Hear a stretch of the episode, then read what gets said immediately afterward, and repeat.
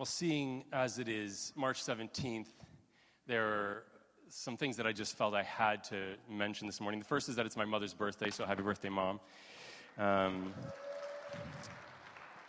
the second, now I see she's left the room, but I just had to mention Brenda's pants. Like, they are just next level awesome. So if you see her this morning, just make sure to appreciate them. And the third is I was thinking, I've got to say something about St. Patrick. I mean, it's, it's only every few years that St. Patrick's Day falls on a Sunday, and here we, we can actually address this guy who is actually, believe it or not, more than about gathering on Ezra Street and causing a lot of problems. Um, so in the fifth century, there was this guy who is now known as St. Patrick, uh, but I learned some interesting things about him this week. I learned that when he was 16 years old, he was captured by Irish pirates and he ended up living on the island as a shepherd for six years before he escaped back to England. But in that time of shepherding, he learned to pray and converted to the Christian faith. Now, I think the most interesting thing about that whole story is that there are Irish pirates. Like, isn't that the most, like, who thought they were Irish pirates? I didn't. Anyways, I learned that. But here's something else I learned that St. Patrick, like Jesus in this story, once fasted for 40 days on the top of a hill where the legend says that St. Patrick was attacked by snakes, which led him to banish the reptiles from the island. So there are no snakes on Ireland, accordingly, apparently, according to legend, because of St. Patrick. Now, some people will say that there never were snakes on Ireland, but, anyways, it's a great story, and so that's what happened as a result of his 40 days of fasting. But during the season of Lent, we're not following St. Patrick and his 40 day fast. We're actually following Jesus and his 40 day fast uh, into the desert on our own journey, the journey of Lent, 40 days, mimicking this time that Jesus spent in the wilderness. Now, we've already done uh, with Luke chapters 2 and 3. Let's pay attention here, now that we're in chapter 4, to the signs in Jesus' early ministry that were already beginning to point in the direction of the cross. 12 years ago, I had an opportunity to travel to Arizona, and I spent some time, it was the beginning of a sabbatical leave. I spent some time on my own uh, hiking in Sedona, which is a beautiful place. And a friend of mine who lived there told me that I had to go to this particular rock, and I had to climb up this rock because it was this really kind of profound place to be. And so I, I followed this trail, and I saw this rock. I thought when I showed it, you might not be impressed. So this is a picture I took from the top, and that circle shows a, a person below. So it's high. It's, you should be impressed. And when I was at the top of this rock, I have another picture of like the view that I looked out. It was really interesting because I don't think I'd ever been like in a desert or like a true wilderness before. And I was sitting up there and I picked up this little like rock and I was like, oh, this is like the situation Jesus was in. And so I tried really hard, but it didn't turn to bread. Um, I didn't. Um, but I was sitting up there looking out, out at this whole vast thing, and I was re- recounting this story of this temptation in the wilderness and thinking about just how utterly alone Jesus was in this moment. Now, as Jesus' first encounter here in the wilderness illustrates, not all temptations are to do something bad. The temptation that first comes to him is tell this stone to become bread. Well, I mean, if he was hungry after 40 days, what would be so wrong about making some lunch? There's nothing wrong about making bread, is there? But Jesus answered, Man does not live on bread alone. Jesus believed that his Father loved him, and he trusted that he would provide for him. Trust is something that I want to talk about this morning that really gets to the heart of temptation. Catherine Doherty writes that trust is the sun that should arise with us every morning and go to sleep with us every night. And so maybe we can best understand the tempter's strategy this particular season as seeking to undermine this trust. Jesus had said that I'm going to trust in God for my provision. And here at the end of this time, he's incredibly hungry. And this tempter says, Why don't you just make yourself some food? Again, not all temptation is to do something bad, but often it is to do something less. Often the temptation is to do something just less than what God has called us to or invited us to do. In Jesus' case, providing food for himself would have interrupted his commitment to depend on God for sustenance during this time in the wilderness. He would have been taking a shortcut. Now, in the second scene, the devil tempts Jesus to turn his back on God in exchange for all the authority and splendor of the kingdoms of the world. Now, the irony, of course, is that the devil here isn't giving power away, but taking it. We may not realize it, but it's actually our capacity to direct our worship that is our real power. That's where our freedom lies. Who gets our attention? What gets our attention in life? What do we put value in? Who do we trust? Those things are all within our control, but if we give that up, then we've really given up our freedom. Well, Jesus answered, It is written, Worship the Lord your God and serve him only. As we talked about this in detail last week, from start to finish, Jesus consistently rejected the draw of power over, choosing instead the path of self giving love. And in this case, a life wholly dedicated to worshiping and serving God and God alone. And in the third and final scene, the devil gets a little creative in his tempting. He seems to be inviting Jesus to put his trust in God, but of course, not really. Let me go back and read this again, verse 9 and, uh, to 11 here. If you are the Son of God, he said, throw yourself down from here, for it is written, He will command His angels concerning you to guard you carefully. They will lift you up in their hands so that you will not strike your foot against a stone. So here we have the devil quoting the Psalms. Now, that certainly complicates things. I mean, he's saying to Jesus, like, why don't you do what the Bible says? Why don't you trust God? That seems kind of interesting. Because good words and even Bible words can be twisted. And sometimes temptation sounds a lot like a friend, like good advice, like what God wants us to do. It's an interesting strategy to get Jesus to trust God for something that had nothing to do with the mission that he was on. I'm going to get him to trust God and distract him from what God had asked him to do. It was, reminds me of, uh, of kids. You know, if I, it, you can imagine, if you can imagine like a, a, teenage child, like some of our youth who are here this morning, um, just does a chore around the house without being asked. Like as a parent, you would know something was up, right?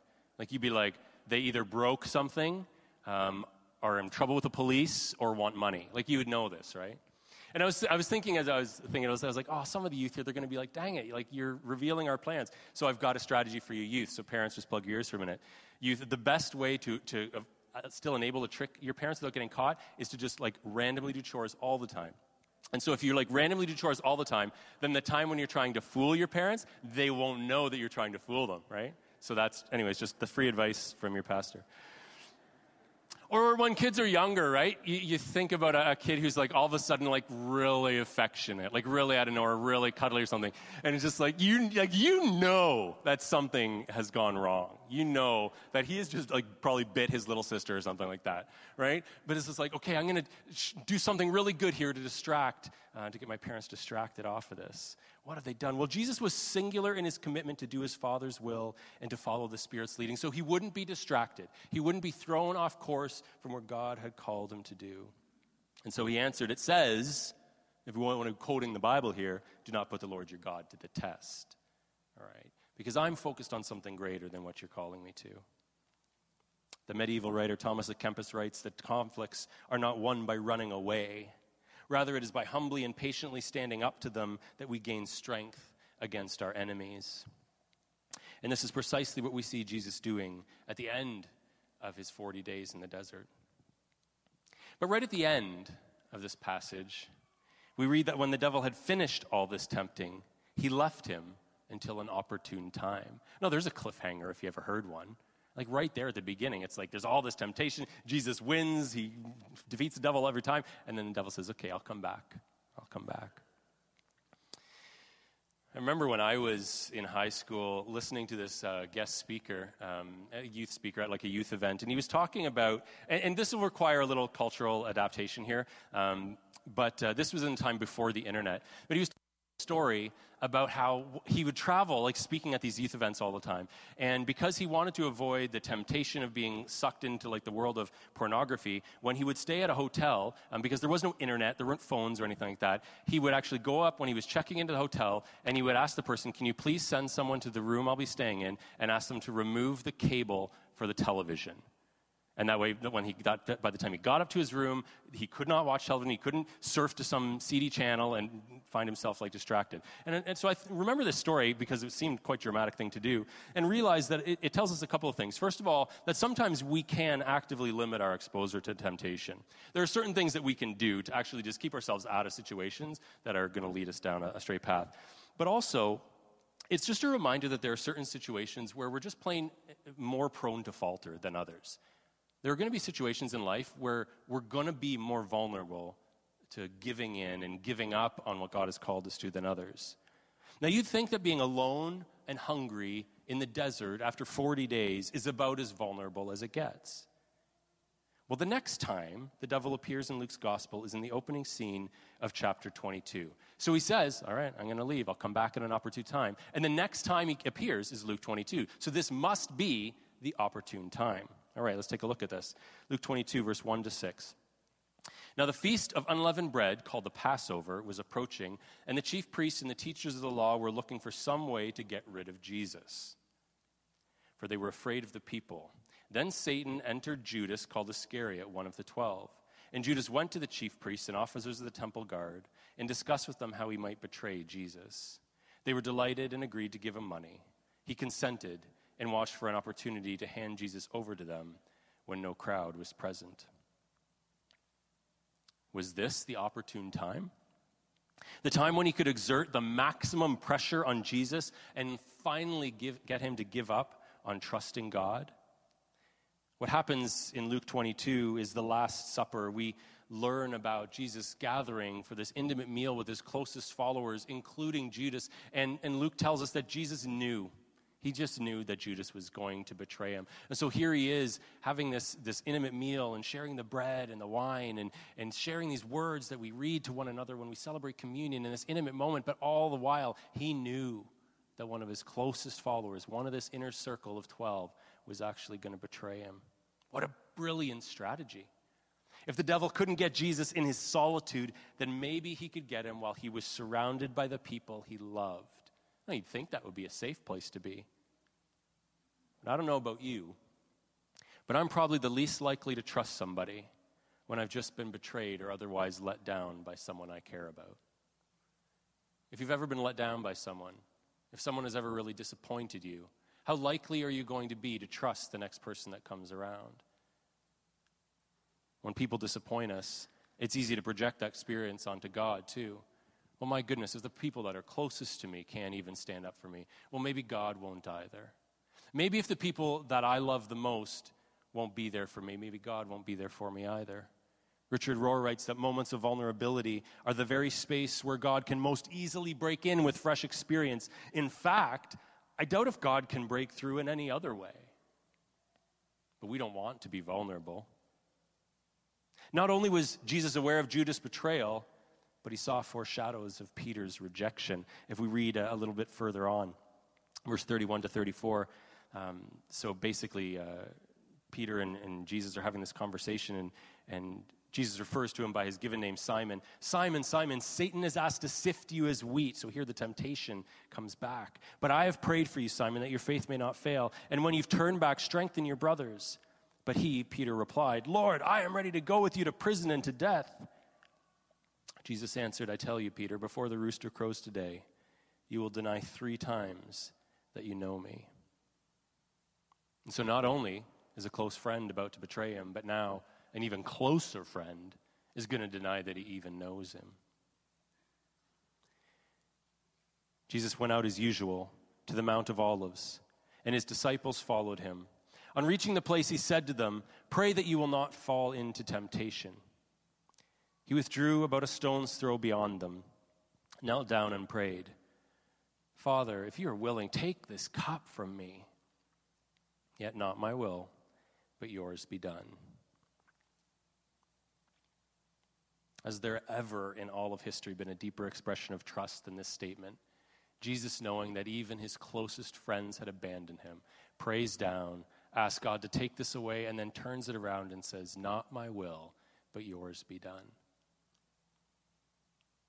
But how did he do this? How on earth did Jesus move so quickly from take this cup to not my will?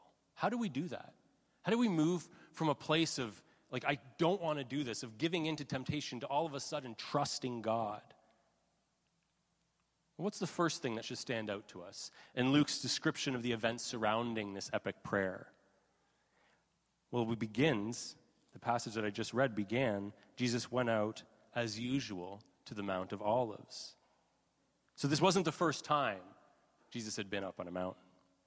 In Luke 6:12, Jesus went out to a mountainside to pray and spent the night praying to God.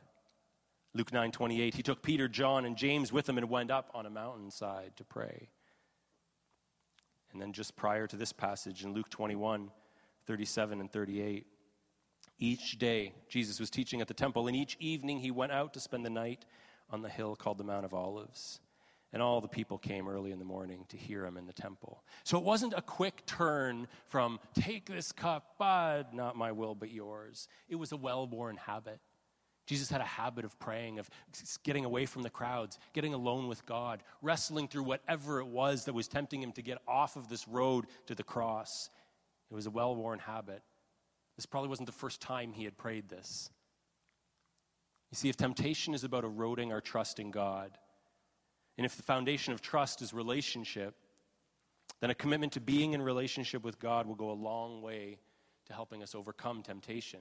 Making the investment of building that relationship, growing in that trust of God. Then, when we face whatever it is, the temptation, as small or as big as it might be, we'll be able to say, Not my will, but yours be done. But there's something else. I was listening to a podcast this week, and they were talking about um, meditation, um, prayer, certainly part of, of this larger subset of meditation. They talked about how studies in brain science reveal that people who engage in compassion based meditation are five times more likely to respond to the suffering of other people. So when people spend time meditating in prayer um, on behalf of other people, and then they show these people like uh, images of people who are suffering, and they're like scanning their brains while they're doing this, they notice that um, the part of their brain that responds to suffering is just lighting up because they have prepared themselves for this. And so I also I was thinking about that and I was thinking about the story of Jesus praying in the garden and thinking like, yeah, all of this time that he spent in prayer in compassion-based meditation, that all this focus on stuff, it, it made him more likely to give up on his own will and to give in to God's will for what he was called to do. Jesus' habit of tuning himself into his Father's heart on a regular basis prepared him to time and time again reject self preservation in favor of self giving love. This little passage from Luke 22 continues. An angel from heaven appeared to him to strengthen him. And being in anguish, he prayed more earnestly, and his sweat was like drops of blood falling to the ground. Now, I'd never really noticed in this passage before, but um, the angel wasn't that effective, right? So you have this story Jesus is praying, and the angel comes to strengthen him, and the next verse says Jesus was in anguish, and he started sweating like blood from it, you know, like so he wasn't really strengthened in that moment, but here he is. And there's actually a condition where you can sweat blood. I was reading about uh, something in the Canadian Medical Association Journal from 2017 um, where a 21 year old um, woman from um, Italy was uh, giving signs. There's a picture here. It's kind of gross. Sorry. Should have given you some warning of that. Where actually blood coming out of her sweat like glands, like actually sweating blood. And it's something called uh, hematohidrosis. And uh, it's very, very rare, so no one really knows exactly what causes this. But one of the suspected causes is that severe mental anxiety activates the sympathetic nervous system to invoke the stress, fight, or flight response to such a degree as to cause hemorrhage of the vessels supplying the sweat glands. Okay, so that's like a lot of biology for you on a Sunday morning. None of that detail is included there in Luke 22, but what we have is this picture of Jesus like praying in agony. And he's willing to go through with this because he's prayed time and time again because his heart is lit up by the possibility of, of living a life of sex self giving love. But the anxiety of his impending death is becoming so obvious to him that it's causing this high level of stress. But regardless of the physical response, whether Jesus actually sweat blood or it was just kind of sweat that looked like blood, the point is the depth of Jesus' anguish. The point is that he decided, when he came to that point of fight or flight, that he would fight. He decided not to leave. The temptation to leave was, Lord, take this cup from me. That was the, f- the flight response. But he said, No, instead, I'll, I'll choose to fight. I, Lord, uh, not my will, but yours be done. As much as he longed to have this cup taken from him, his greater longing was for God. And so there's this really encouraging passage in 1 Peter 5 8. Be alert and of sober mind. Your enemy, the devil, prowls around like a roaring lion looking for someone to devour. One of the more encouraging Bible verses out there, eh? No one puts that one up, you know, up and crocheted on their wall. They don't do that, no. Well, we will each in our own way be tempted to abandon our course, to give up in our trusting of God, to trust in ourselves or someone else, to put anything before God. We'll be tempted. But if Jesus struggled to the point of sweating blood, how are we supposed to stand up? Like, that's not really encouraging for us. You say, like, okay, the Son of God was so stressed out about what he's called to do that he almost gave in to this temptation. Um, but how on earth could we ever overcome this? I was talking to Owen, for those of you who don't know, our oldest son is a, a university in Hamilton, and I talked to him this last week, and he was telling me about how he's doing in some of his courses. And he told me about an economics uh, test that he wrote. It was a good chunk of his mark, and he said, Dad, he's like, I got my mark back. I got 16 out of 38. I'm doing the math. I'm like, whoa, that's like 42%. Not very good. And I know, it's like some of you right now are thinking, what kind of a father tells the whole church that his kid failed a midterm? the same kind of father who's not done telling the story, so just hang on. I'm not done. Not done. So he was discouraged about this, and so he, he asked a friend who was in the same class, like, man, like I, I thought I did well on that, and I bombed. I, I failed. I got 16 out of 38, and, and his friend's like, man, I got 16 out of 38 too. I thought I did pretty good on this. And they're like, oh, that's weird. And then ask another friend, how'd you do? I got 16 out of 38 too. And they're all like, wait a second. How did we all get 16 out of 38? And as it turned out, it was an administrative error that just published 16 out of 38 for every person in the course. So they fixed it and he got 32 out of 38. See, I am a good father after all. See? If we only listen to the first half of the story about temptation, we seriously miss out. Because if all that we hear about temptation is this idea that, man, you got to fight and it's going to be tough and it's going to be hard and the devil's coming after you like a lion, then it's just really discouraging. Jordan Peterson says, Your choice between good and evil in every moment is what determines the course of the world. You have an ethical obligation to lift the heaviest load you can possibly conceive of. And this is true. There is something that we have to take responsibility for our lives. We have to have responsibility to choose what's right and good and do the hard work that goes along with that responsibility. But if we do all the hard work we can possibly do, if we do all the heavy lifting we can possibly do, we probably still end up with a 16 out of 38 we're not going to be able to get the life that we're after. But the good news is we don't have to. We can get to the 32 out of 38, and we don't have to do it on our own. Because you might have noticed at the beginning of the passage that Sam read for us earlier, how does the story in Luke chapter 4 start out? I'll read it again. Jesus, full of the Holy Spirit, left the Jordan and was led by the Spirit into the wilderness where for 40 days he was tempted by the devil. Okay.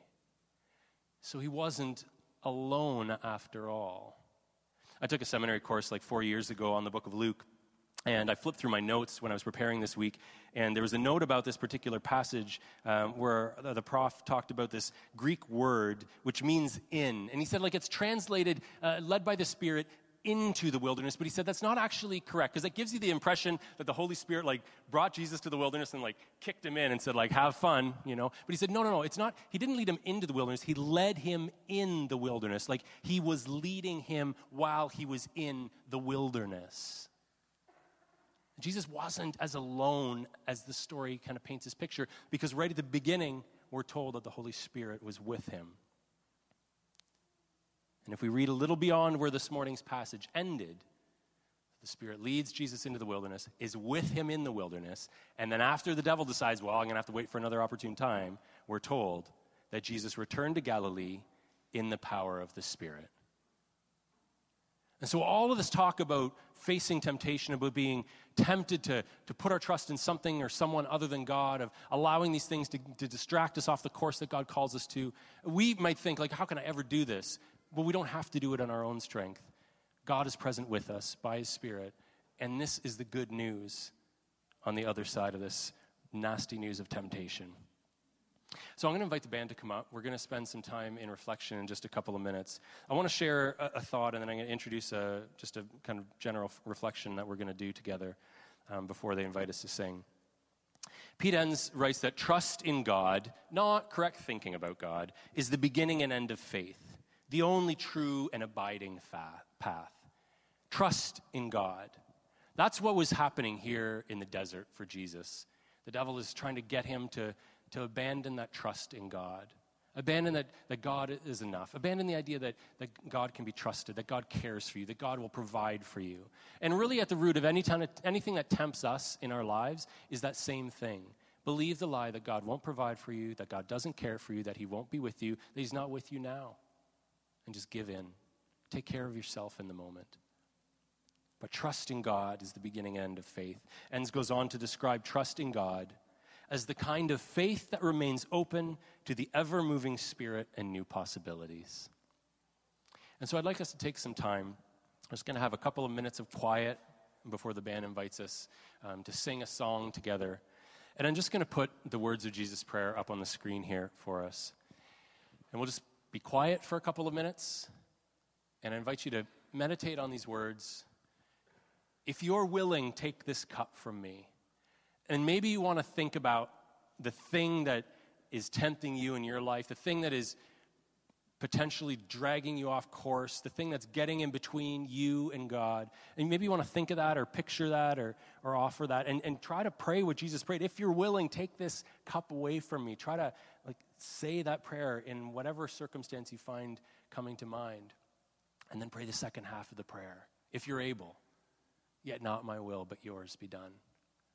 So we'll take a couple of minutes, read through this prayer, try to make it your own, and then we'll sing a song together to conclude our time.